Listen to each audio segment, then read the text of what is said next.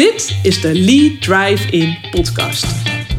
Waarin ik je meeneem in de wereld van online lead generatie, marketing en ondernemen. Vol wake-up calls, behind-the-scenes stories en inspirerende interviews met ondernemers die hun geheime prijs geven over hoe zij nieuwe leads en klanten aantrekken. Ik wil je inspireren om je online marketing te verbeteren, zodat jij meer en betere leads en klanten aantrekt waarmee jij zowel je business als je leven naar een hogere standaard brengt. Hey Wendy, eh, leuk dat je weer luistert naar een nieuwe aflevering van mijn podcast. Ja, een stevige titel dit keer. Hoe sturen op gevoel de groei van je business gigantisch saboteert. In een land van waar alles tegenwoordig mindset is. Ja, een stevige titel. Maar ik sta er wel helemaal achter, want ik heb er meerdere voorbeelden van uh, ja, hoe uh, sturen op gevoel de groei van je business saboteert. En begrijp me niet verkeerd, hè? Um, werken, ik noem het ook altijd geen mindset, maar mindwork is ontzettend belangrijk. Uh, het maakt echt het verschil, uh, geloof ik, ook tussen, een, tussen wel succesvol zijn of niet succesvol zijn. Maar er is meer nodig. En er zitten ook gevaren in als je er te veel op gaat leunen. En ik ga je in deze podcast twee voorbeelden uit de praktijk, twee verhalen met je delen. Om je scherp te houden. Want wellicht denk je, nou, dat gebeurt bij, bij mij niet. Ik gebruik ook wel mijn verstand uh, in het ondernemen. Ik ga twee voorbeelden met je delen van ondernemers die dat ook dachten. Die ook dachten van, hé, hey, ik onderneem toch slim. En uh, waar toch ja, de groei van de business uh, bijna werd gesaboteerd. Het was tot zij in, bij mij in de consultancy uh, zaten. Maar het was, bijna werd de groei van de business gigantisch gesaboteerd. Doordat ze gingen sturen op gevoel. Ik ga ze met je delen om je wakker te schudden, om je scherp te houden. Dat is mijn intentie met deze podcast. Het eerste voorbeeld, dat was nog in de tijd dat ik nog mijn social media advertising bureau runde. Ik werkte samen met een coach die ontzettend succesvol in de consumentenmarkt opereerde, nog steeds opereert. Zij is thuis de kostwinnaar en geeft iedere week een webinar. En op een gegeven moment had ze haar webinar gegeven en daar draaide ze maar, even tussen aanhalingstekens, 1000 euro winst op. En dat was een enorm tegenvallend webinar in haar ogen. Misschien als je webinars geeft, hè, komt dat je bekend voor, dan is dat echt zo'n baalmoment dat je denkt: oh my god, dit ging voor geen meter. En kijk, ik heb, uh, het heeft al die moeite, het heeft al amper wat opgeleverd. Ze belde mij de dag erna, want ze gaf altijd s'avonds haar webinar. Ze had er slecht van geslapen en ze zei tegen mij: Ik ben klaar met die webinars. Ik heb er geen zin meer in. Ik stop er gewoon helemaal mee. Het heeft geen zin meer. Ik uh, krijg er geen energie van. Het moet makkelijker kunnen. Ik wil meer met mijn creativiteit doen. Ik ga het voortaan wel uh, via e-mailmarketing doen. Ik ga een ander product um, ga ik in de markt uh, brengen, zodat ik het via e-mail en gewoon via Instagram kan verkopen. Dan hoef ik alleen maar mails te sturen en dan verkoopt het en dat is veel makkelijker. Laat het even op je inwerken. Gelukkig hadden we van alle webinars iedere week alle data keurig netjes bijgehouden. Op mijn verzoek had ze die sheet altijd ingevuld, want ik wilde ook dat zij zelf meer inzicht zou krijgen. Maar dat hielp ons ook in het bureau om beter te kunnen adviseren. Om beter te kijken van, hé, hey, wat levert een webinar daadwerkelijk op? Hoeveel kunnen we bijvoorbeeld investeren in uh, advertenties? En ik zei tegen haar, nadat ik de sheet had bekeken, ik begrijp dat je nu even niet lekker zit. Dat je het nu even zat bent. Maar besef je wel dat je door één keer in de week, doordat je 60 minuten zeg maar opkomt dagen, draai je nu iedere maand 20.000 euro winst. Steady. Al maandenlang. Oké, de ene maand misschien ietsje meer dan de andere, maar zeg maar gemiddeld genomen was dat steady 20.000 euro winst. Nu was er één webinar waarvan de winst maar 1000 euro was. En nu wil je ermee stoppen.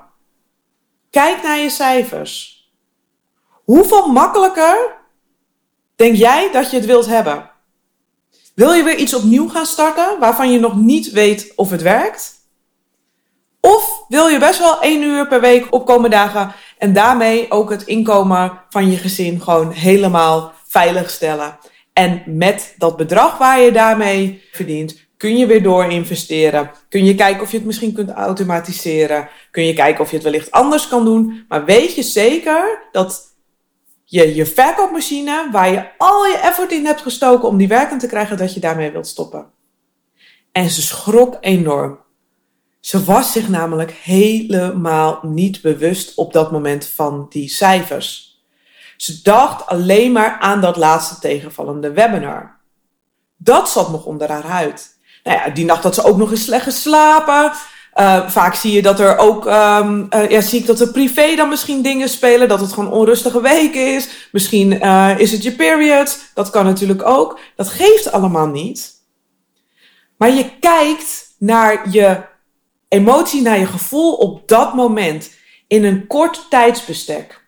En dat is vaak wat ons gevoel ook met ons doet die gaat vaak met ons, onze meest recente ervaring aan de haal. Of als we ergens op getriggerd worden uit het verleden. En daar vertellen we dan een verhaal omheen. Maar als je even in en uitademt en weer kijkt naar de echte feiten, van wat zijn de echte feiten, dan zie je weer wat de realiteit is. En vaak begin je dan weer te ontspannen. Kijk, als je webinars echt haat, doe ze dan niet of doe ze dan niet meer je moet ze niet doen. Begrijp me niet verkeerd hierin.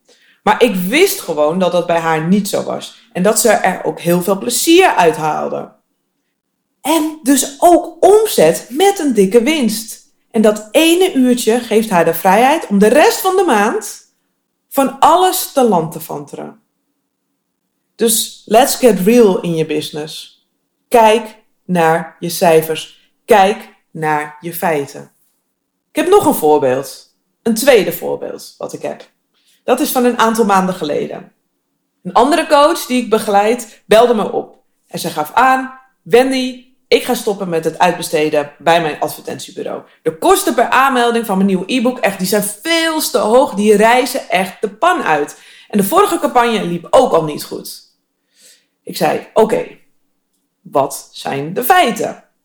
Ik geniet echt van dit soort processen, hè? je hoort het al aan mijn stem. En toen wist ze eigenlijk niet zoveel over de feiten te vermelden. Ik vroeg, ja, wat is, was het bijvoorbeeld even, we gaan schakelen van macro naar microniveau, hè? Dus even uh, naar beneden. Ik zeg, nou, goh, wat, uh, wat uh, was het klikpercentage van die advertentie? Ja, weet ik niet. Oh, ik zeg misschien een idee om dat eens op te vragen. Want je mag eerst eens gaan onderzoeken, waar ligt het aan? Waar ligt het aan dat je campagne niet werkt. Onderzoek dat. Bespreek dat met je bureau. Waar ligt het aan? Want het kan ook zijn dat jouw input bijvoorbeeld belabberd is. Of dat je landingspagina niet werkt. Je hebt het onderzoeken. Wat zijn de feiten? Is het zo dat je advertentiebureau loopt te klooien? Of is het zo dat jij misschien loopt aan te klooien? Ja, dat is natuurlijk niet wat je wilt horen. Maar het kan ook zijn dat je propositie gewoon niet aanslaat. En dat is wat het is, hè? Dat is ook helemaal oké. Het kan ook iets heel anders zijn, want we hebben ook met een Facebook-veiling uh, te maken, waar de kosten per aanmelding gewoon oplopen en je hebt, misschien hebt uit te zoomen. Maar deze vrouw, die wist eigenlijk niet zoveel over de feiten te vermelden. Want ik vroeg ook, ja, ik zeg, wat mag een liedje dan kosten? Ja, weet ik niet. Want ja, ze had haar cijfers niet inzichtelijk in haar business. Als je vanuit de creatieve fase, dus zeg maar ook wel de artiestenfase wordt dat wel eens genoemd, uh, wilt doorknallen naar de echt serieuze ondernemersfase, als je echt je business wilt opschalen, dan is het essentieel dat je inzicht krijgt in je cijfers. Wil je die artiest blijven? Helemaal prima, hè? ook goed. Maar realiseer je, ook dan is dit essentieel. Want je doet misschien veel te veel moeite of je steekt energie in de dingen die helemaal niet belangrijk zijn. Die helemaal niet die naald bewegen naar de groei van je bedrijf. Simpelweg omdat je geen inzicht hebt in je cijfers. Dan denk je dingen eh, en beslissingen te nemen, juiste beslissingen, maar puur op je gevoel. Maar je kunt daarmee enorm je business saboteren.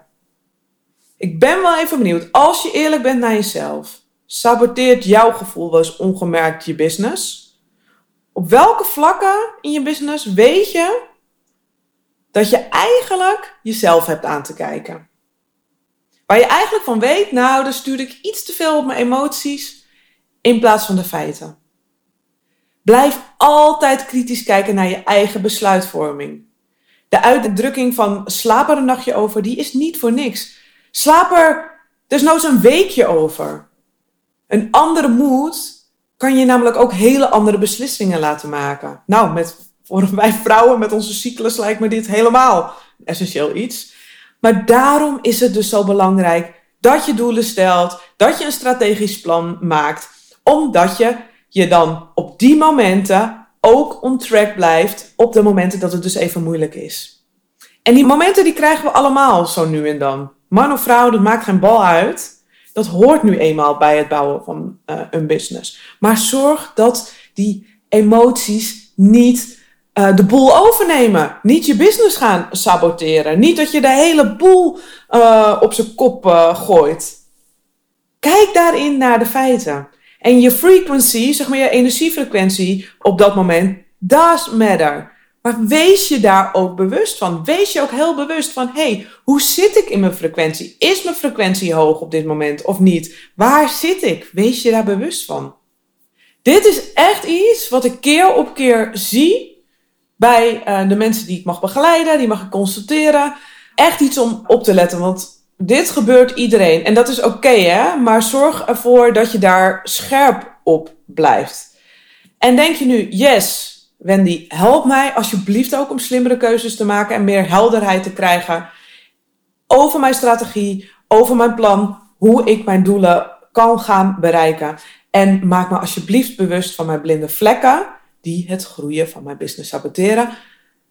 Laat het me dan weten. Meld je aan voor mijn Lead Drive in Accelerator. Vanaf november heb ik daar weer één plekje voor vrij. Dus stuur even een DM'tje als je interesse hebt. Of stuur even een mailtje. Dan begeleid ik je met liefde persoonlijk om hier onderscheid in te maken. Om on track van je doelen en goals te blijven. Om wakker te blijven en scherp te blijven. Want het is zo zonde dat je je groei echt dus gigantisch gaat saboteren. Doordat je gevoel er tussen komt. Dat is zo zonde. Dus Neem dit mee deze week om kritisch te blijven naar jezelf. Om iedere keer weer terug te gaan en te bekijken wat zijn de feiten als je een beslissing moet nemen. Wat zijn de feiten en maak vanuit daar dan je keuze. Nou, dat was hem weer voor vandaag. Een lekkere stevige. Neem het mee. Ik wil je bedanken voor het luisteren. En vond je deze podcast waardevol? Dan vind ik het super tof als je een review voor mij wilt achterlaten in iTunes, zodat nog heel veel ondernemers deze podcast kunnen beluisteren. Dankjewel voor nu voor het luisteren. Maak er een mooie dag van en tot de volgende podcast. En ik heb nog iets tofs voor je. Wil jij de ondernemersreizen lezen van andere 6- en 7-figure online ondernemers? Download gratis mijn nieuw Digital Leader magazine via wendykersens.nl slash magazine.